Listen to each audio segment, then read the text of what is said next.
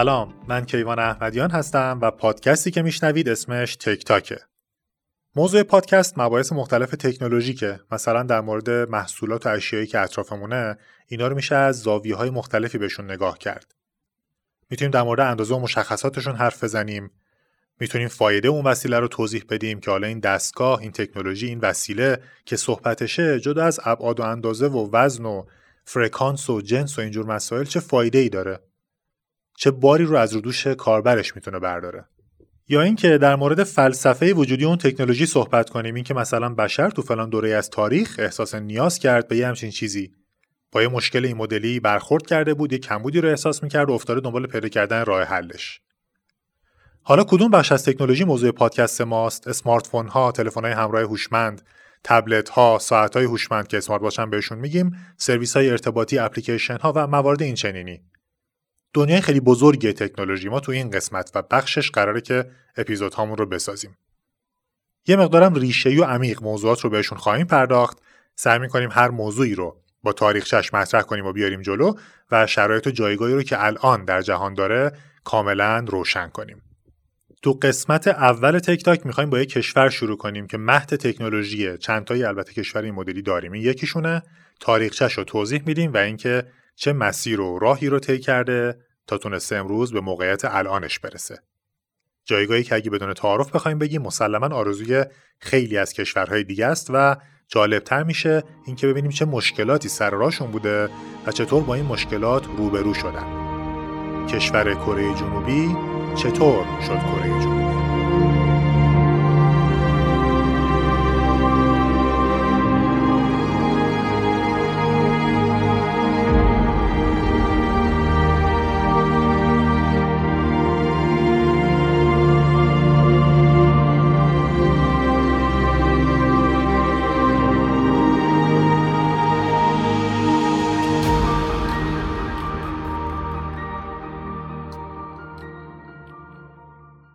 اولین اپیزود پادکست تک تاک تو هفته اول آذر ماه ثبت میشه و در مورد تاریخ کشور کره جنوبیه. یعنی از خیلی وقت پیش و دوران باستان این شبه جزیره، شبه جزیره کره، حمله های چینیا بهشون، درگیری‌ها و جنگ‌های داخلی که داشتن، اینها رو توضیح میدیم. میایم جلو تا برسیم به تاریخ معاصرشون. تاریخ معاصر هم منظورمون بعد از جنگ جهانی دوم، جایی که دیگه از زیر یوغ استعمار ژاپن بیرون میان. تو اپیزودهای بعدیمون هم میریم سراغ تاریخ معاصر کره جنوبی و سراغ بدنه اصلی پادکستمون که معرفی مطرح ترین نشان تجاری کشور کره جنوبیه.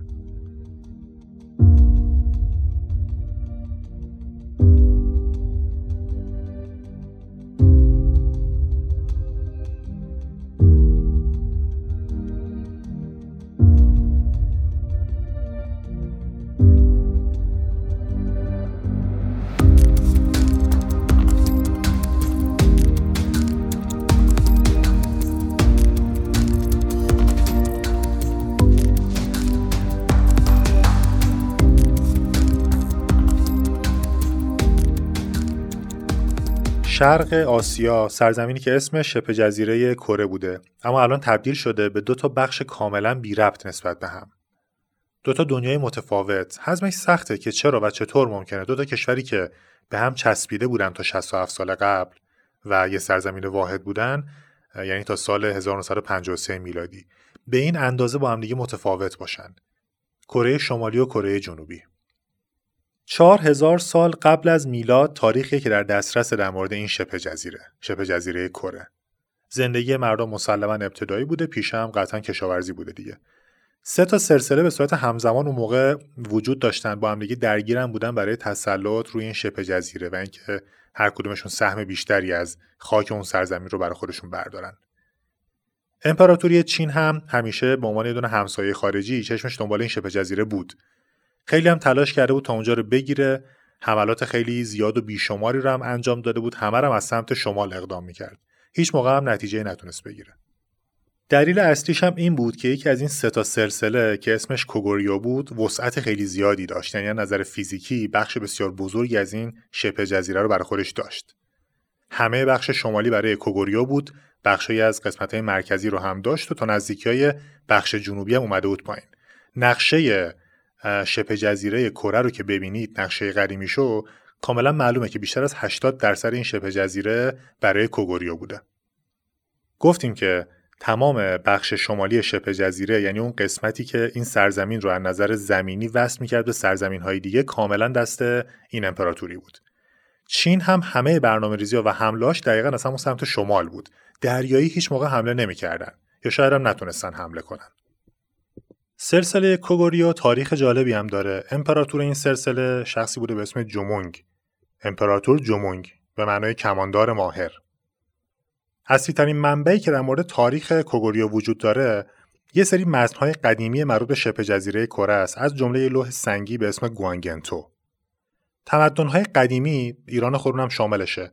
اینا اینجوری بودن دیگه، یعنی قدیمی‌ترین دست‌نوشته‌های بشر و اسناد تاریخی متن‌هایی بودن که روی سنگ‌ها حکاکی شده بودن و اینجوری گذر زمان رو تاب آوردن و رسیدن تا به امروز.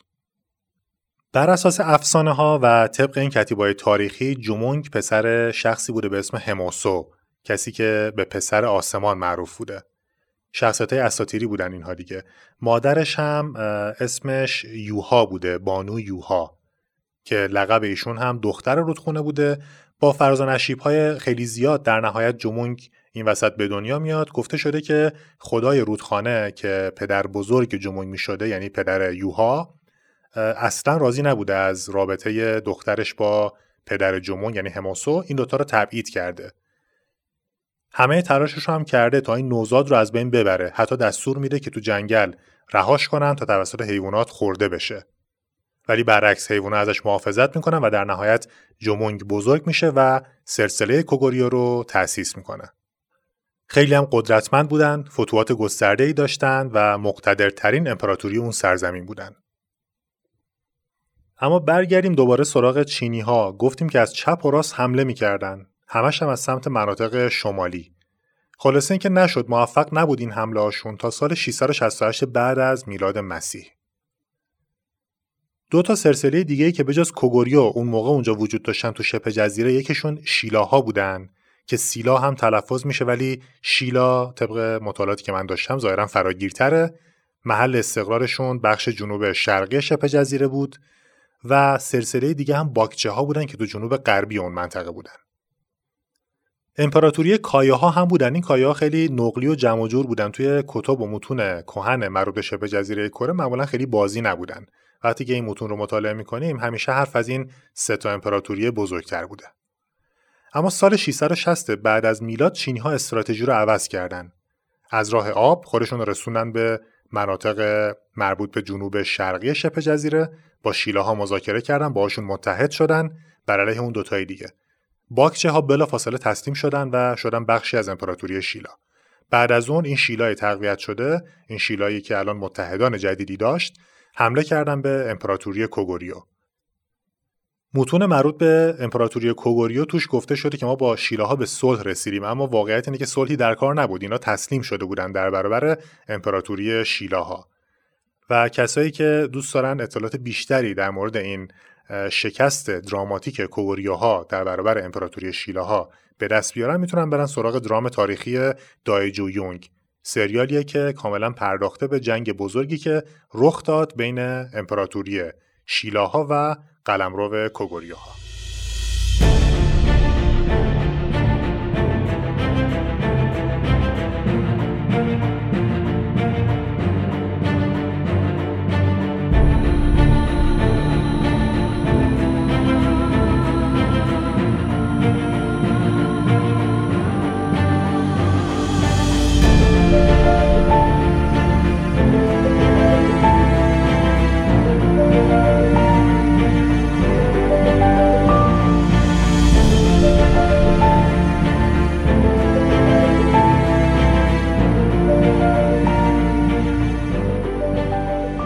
شبه جزیره کره سالهای زیادی با مرکزیت سلسله و امپراتوری شیلاها اداره شد. چون که شیلاها تو خودشون اون دوتا امپراتوری دیگر هم حذف کرده بودن، یعنی کلی قبیله از دوتا امپراتوری غریبه وارد امپراتوری شیلا شده بودن، بافت جامعه همچنان سنتی باقی مونده بود. نمیشد اینها رو به جوامع بزرگتری تبدیل کرد و در قالب سری واحدهای کلانتر ادارهشون کرد. بعدها خواستن مشکل رو حل کنن، اومدن رؤسای قبیله‌های مختلف رو به اسم یه گروه و طبقه مجزا که بهشون اشراف زادگان میگفتن تقسیم بندی کردن. این شروع بنا کردن ساختار اجتماعی کره اون زمان بر اساس سلسله مراتب بود. مردم عادی که رعیت به حساب می اومدن، خود اون طبقه تازه تأسیس اشراف زاده ها هم بین خودشون درگیری هایی داشتن بر سر پادشاهی و اینکه چه کسی و از چه قبیله‌ای بعداً میتونه بشه وارث پادشاه و اینجور مسائل. دین بودا هم در قرن چهارم بعد از میلاد آرام آرام داشت وارد شبه جزیره کره میشد. اما خیلی زود رشد کرد، معبدهای بودایی همه جا ساخته شدن، تو همه استان‌ها این معابد دیده می‌شدن. اون درگیری‌های داخلی رو هم که گفتیم بین طبقه اشراف‌زاده‌ها شروع شده بود، طی سال‌های بعد جدی‌تر شد. تبدیل به جنگ‌های داخلی شد و حدوداً چهارصد سال بعد موجب تجزیه سلسله شیلا از داخل شد.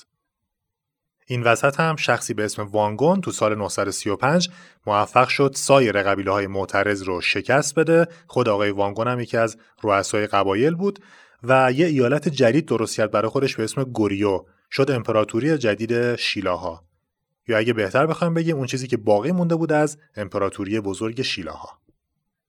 نوپا بودن، بی تجربه، نسبتاً ضعیف بعد از اون همه جنگ و درگیری داخلی که خودشون با خودشون داشتن. خیلی هم فرسایشی بود براشون. لقمه خوب و حاضر آماده شده بودن برای دیگران. من اشاره نکردم به این موضوع که بعد از اون موفقیت تاریخی شیلاها تو جنگ در برابر کوگوریو، اینها چینی‌ها رو برگردونده بودن چین، یواش یواش بیرونشون کرده بودن. چینی‌ها یه دستی خورده بودن این وسط. اتحادی دیگه بین امپراتوری چین و سلسله شیلاها وجود نداشت.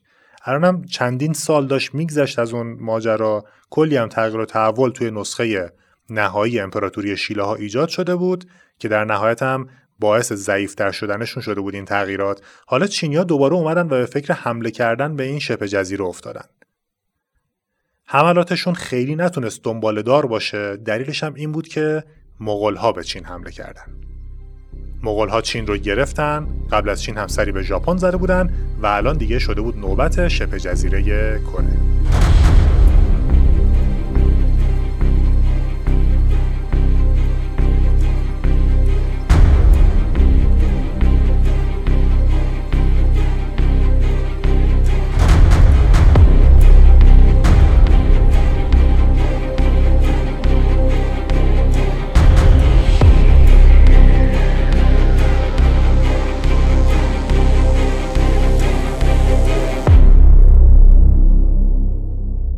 مغول‌ها به کره حمله کردند تا بخشای جنوبی هم راحت اومدن جلو. تو تاریخ در مورد مغول‌ها خوندیم، اینا نمیرفتن مذاکره کنن یا قدرت رو تقسیم کنن یا هر رو نفوذ توأم با امتیاز دیگه‌ای. قلع و قم می‌کردن، نابود می‌کردن، غارت بود و تخریب. به خصوص توی شهرهای اصلی اون دوران مغول‌ها تقریباً هر کاری که دلشون خواست کردن. اوضاع جوری شده بود که خانواده سلطنتی کره فرار کردن، رفتن به یه جزیره به اسم گوانگوادو. شرایط به خصوصی که اون جزیره داشت دسترسی مغول‌ها رو به خانواده سلطنتی سخت می‌کرد. اما نکته جالب دیگه مقاومت کره‌ای‌ها بود. ضربه خیلی سخت و تاریخی خورده بودن، این مدلیش رو نه واقعاً دیده بودن نه شنیده بودن، تو شوک بزرگی بودن. اما بعد از مدتی تونستن خودشون رو جمع و جور کنن. اون چیزی که باقی مونده بود از نیروهای کره‌ای تو بخش‌های مختلف شبه جزیره به صورت پراکنده آروم آروم تجدید قوا کردن و شروع کردن به صورت نامنظم و چریکی مقابله با مغول‌ها. کارشون هم موثر بود. بعد از مدتی تونستن مانع تصرف کامل شبه جزیره توسط مغول‌ها بشن. پایتخت کره در سال هزار و سیصد و نود و دو میلادی به محل جدیدی منتقل شد، جایی که از همون موقع تا الان همچنان پایتخت کره جنوبی باقی مونده، یعنی شهر سئول. اون موقع اسمش هانسیونگ بود. ماجرای این پایتخت هم برمیگره به یه ژنرالی به اسم ایسیونگی که کودتا کرد علیه حاکم اون دوره. بهش دستور داده بودن که یه ارتش بزرگی رو جمع و جور بکنه، مجهز بکنه و بره سراغ امپراتوری چین و یه بار برای همیشه شر نیروی چینی رو از سر شبه جزیره کم کنه. این کارو هم انجام میده، البته فقط بخش اول دستور رو. ارتش رو جمع میکنه، مجهز میکنه، حمله میکنه به پادشاه خودشون. به قدرت میرسه و پایتخت کنونی کره جنوبی رو به عنوان مرکز حکمرانی خودش معرفی میکنه. سالها گذشت. مکتب کنفوسیوس توسط چینی‌ها وارد شبه جزیره کره شده بود. در واقع کنفوسیوس گرایی داشت ترویج پیدا می‌کرد و آروم آروم جای مذهب بودا رو داشت می‌گرفت. چینی‌ها دیگه از در دوستی و تجارت و اینجور چیزا تو رفت و آمد بودن با کره‌ای‌ها. خبری از فشار و جنگ و تهدید و اینجور مسائل دیگه نبود. کنفوسیوس رو هم اگه سریع بخوایم بشناسیم فیلسوف چینی بود. متولد روستایی به اسم تسو، پدرش جنگاور خیلی بزرگی بود. در دوران کودکی پدرش رو از دست میده و با مادرش توی فقر و تنگدستی زندگی میکنه و بزرگ میشه.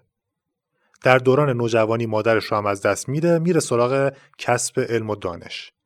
درس خوندن اون موقع در انحصار طبقه اشراف بود. ولی کنفوسیوس با تلاش و پیگیری خیلی زیاد به تعبیر خودش میتونه حقش رو تو این مورد از طبقه اعیان جامعه بگیره. بعدها به مدارج بالای دولتی هم میرسه این آقا. خودش معتقد بود تلاش کردن برای رسیدن به مقام، به خصوص بین سیاسیون، اصلا چیز بدی نیست. و برای اینکه بتونی تو جامعه اصلاحاتی رو انجام بدی، چیزایی که تو ذهن خودت رو بتونی پیاده بکنی، باید خودت تو قدرت باشی. فرد منصف و عادلی هم بوده طبق نوشته ها و همین عدالت و مردمداریش هم یه سری مخالف رو روبروش قرار داده بوده. پنج تا اصل اخلاقی خیلی معروف داره که معتقد بوده اگر اینها رعایت بشن میتونن هر جامعه‌ای رو به تعالی و کمال برسونن. مهربانی در رابطه پدر و پسر، یعنی رابطه پدر و پسری، لطف برادر بزرگتر به برادر کوچکتر و تواضع متقابل برادر کوچکتر نسبت به برادر بزرگ، عدالت شوهر نسبت به همسرش و اطاعت همسر از شوهرش، علاقمندی زبردستان به زیردستان و اطاعت زیردستان از زبردستان، اشاره به قوانین حاکم بین کارفرما و کارپذیر، و آخریش هم مهربانی فرمانروایان به رعایا و وفاداری رعایا به فرمانروایان بوده. این موارد مسلماً مربوط به جامعه اون دوران بود، ولی به مرور زمان به عنوان آموزه‌های کنفوسیوسی ترویج پیدا کردند. تو زمینه‌های سیاسی و اقتصادی هم نظریات و طرفداران خیلی زیادی ایشون داشت. داشتیم در مورد تحولات شبه جزیره کره صحبت می‌کردیم. الفبای رسمی کره‌ای حدود نیم قرن بعد از ورود کنفوسیوس گرایی رواج پیدا کرد. ژاپنی‌ها هم خواستن شانسشون رو در مورد تصرف این شبه جزیره امتحان کنن، حمله کردن، زمینی تونستن یه سری فتوحات رو به دست بیارن، اما تو دریا یه دریا سالار معروف کره‌ای به اسم ایسونسین آنچنان شکست سنگینی رو تحمیل کرد به نیروی دریایی ژاپن که مجبور شدن نیروی زمینیشون رو هم جمع بکنن و از اون سرزمین خارج بشن. تو قرن هجدهم بود که یواش یواش بازرگانایی اغلب چینی و بعضی مقام از کشورهای دیگه شروع کردن به داد و ستد توی جوامع کره‌ای. کنفوسیوس خیلی مخالف حضور و فعالیت بازرگانها در کره بود. اعتقاد داشت این قشر چون مثل دهقانا و صنعتگرا محصولی تولید نمی‌کنن، خروجی ندارن که قابل دیدن و لمس کردن باشه برای جامعه و آدمای ذاتاً دلال مسلکیان مضرن برای جامعه. و این دیدگاه اون زمان خیلی جالب بوده که کنفوسیوس داشته. به مرور زمان کره شروع کرد به ارتباط برقرار کردن با اروپا. کشتی‌هایی می‌اومدن از آلمان و کشورهای دیگه اروپایی. کشیش‌ها هم به همین دلیل پاشون باز شد به مناطق شرق آسیا. اول رفته بودن چین، بعد تعدادی از کره‌ای‌ها اینا رو در چین دیده بودن، این کشیش‌ها رو تو چین ملاقات کرده بودن. گفتیم رفت و آمد عادی شده بود بین دو تا سرزمین به صورت کامل. اونجا با آموزه‌های مسیحیت آشنا شدن و اولین کره‌ای‌هایی که مسیحی کاتولیک شدن تو قرن هجدهم بود و داستانش هم به این شکل.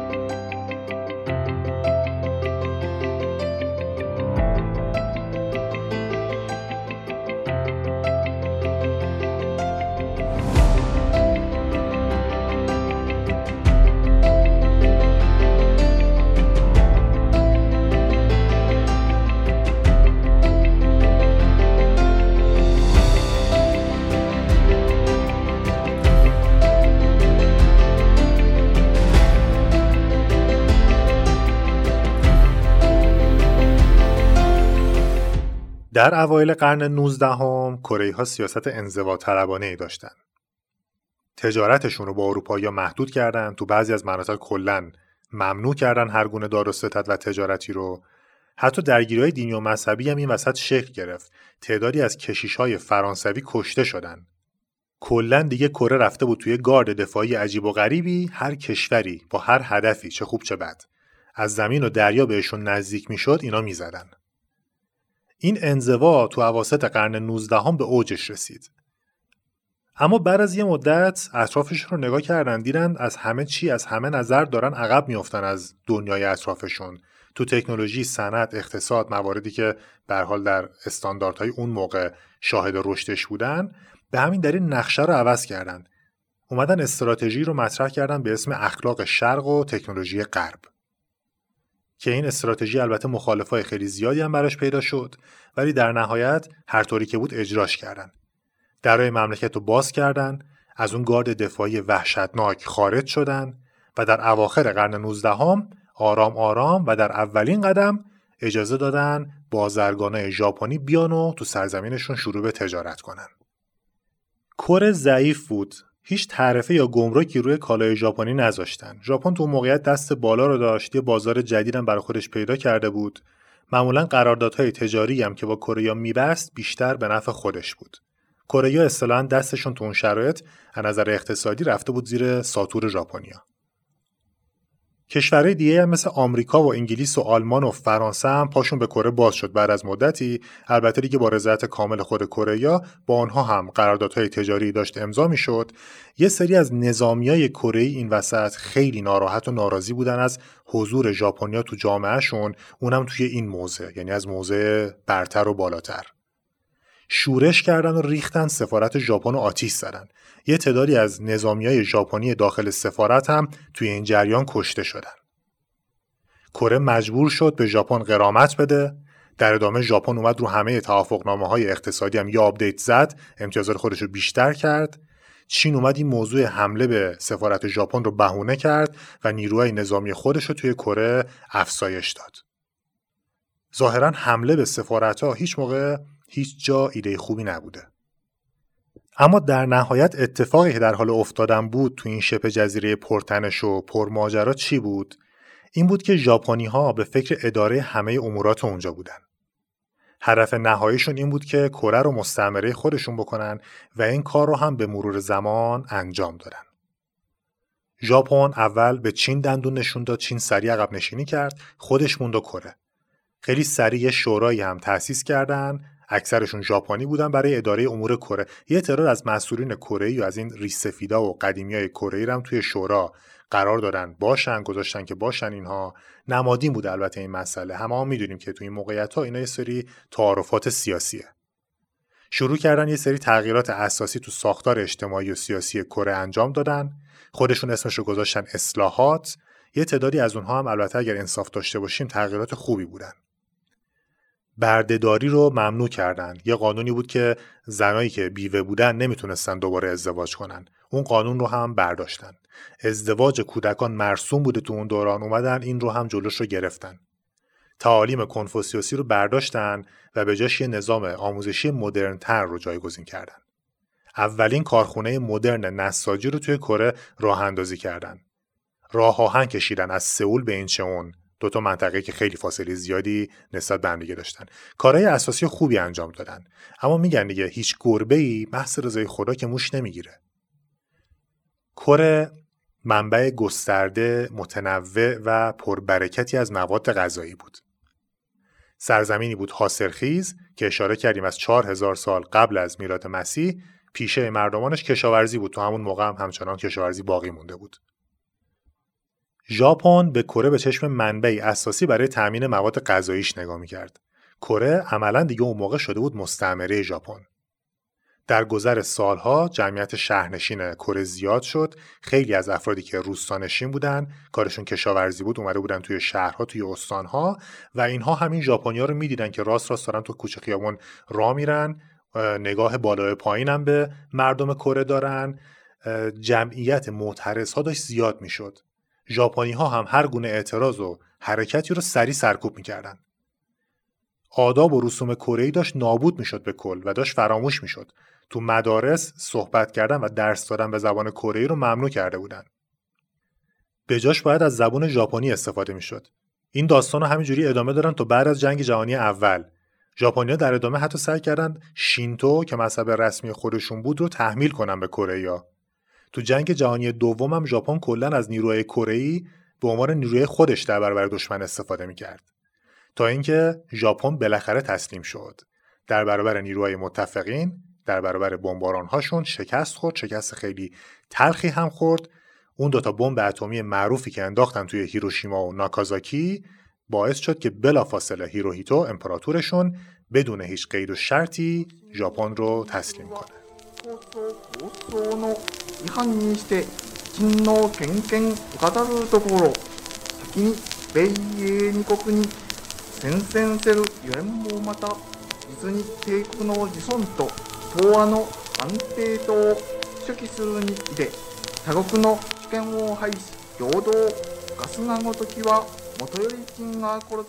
قسمت‌هایی از نطق تاریخی هیروهیتو بعد از اون فاجعه هسته‌ای رو شنیدید. روند جنگ جهانی دوم و پایانش برای ژاپنیا دقیقاً ماجرای چی فکر می‌کردیم و چی شد بود. خیلی از تحلیلگرای سیاسی و نظامی برای توصیف اوضاع ژاپن بعد از جنگ جهانی دوم، برای توصیف اون روزها از عبارت به کلی ویران شده استفاده کردن. completely ruined. ژاپنیا بعد از جنگ هم کره و هم چند تا دیگه از تصرفاتشون رو از دست دادن و واقعاً اوضاع اوضاع خیلی وخیمی بوده. شاید در آینده در مورد ژاپن هم صحبت کردیم که چطور با اون وضعیت اون موقعش تونست خودش رو جمع و جور کنه و بشه ژاپنی که الان هممون میشناسیم. به هر حال این بود عاقبت ژاپن در اون دوره و در رابطش با کشور کره جنوبی. اپیزود اول پادکست تک تاک رو شنیدید. در قسمت بعدی میریم سراغ تاریخ معاصر کشور کره جنوبی. اینکه چه اتفاقاتی افتاد بعد از جنگ جهانی دوم و تا زمان حال سال دو هزار و بیست. ممنونم از توجه شما و ممنونم از هادی قمرزاده، آسر صادق خانی و کیاوش عبدایی که به من کمک کردن در تولید این پادکست.